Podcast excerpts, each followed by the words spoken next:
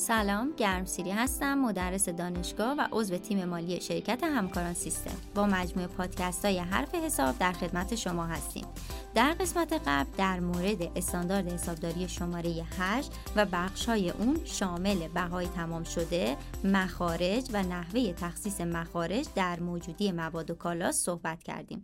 در این پادکست می‌خوایم درباره سایر مخارج، روش‌های محاسبه موجودی مواد و کالا و دلایل استفاده از اونها صحبت کنیم.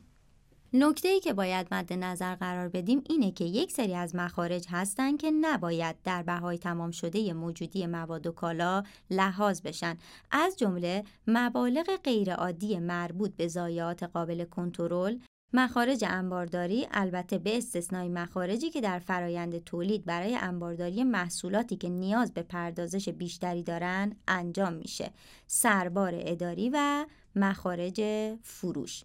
در استاندارد حسابداری شماره 8 روش‌های محاسبه بهای تمام شده موجودی مواد و کالا شامل اولین صادره از اولین وارده یا همون فایفو، روش میانگین موزون، روش اولین صادره از آخرین وارده یا همون لایفو، روش شناسایی ویژه، روش موجودی پایه، روش خرده فروشی و روش‌های جزء دیگه‌ای بیان شده.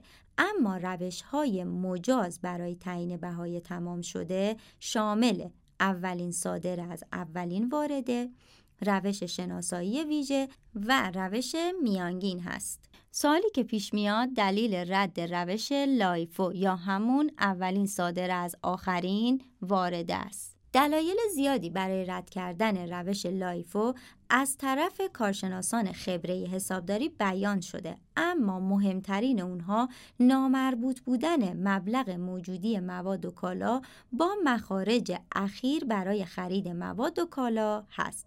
دوم، گمراه کننده بودن مبلغ موجودی در صورت وضعیت مالی و سوم، تحریف سود و زیان. در اینجا نکات مربوط به استاندارد حسابداری شماره 8 به پایان رسید. میرسیم به قسمت افشا.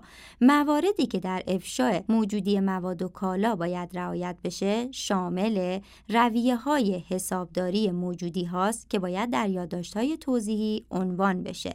طبقه بندی مبالغ موجودی ها متناسب با ماهیت فعالیت واحد تجاری باید بیان بشه.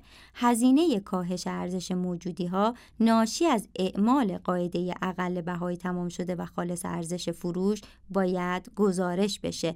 بهای تمام شده موجودی های فروش رفته طی دوره باید گزارش بشه و علاوه بر اینها موجودی هایی که در وثیقه بدهی های واحد تجاری هستند نیز باید اعلام بشه. امروز در مورد بخشای از استاندارد حسابداری شماره 8 شامل سایر مخارج، روش‌های محاسبه موجودی مواد و کالا و دلیل رد روش لایفو صحبت کردیم.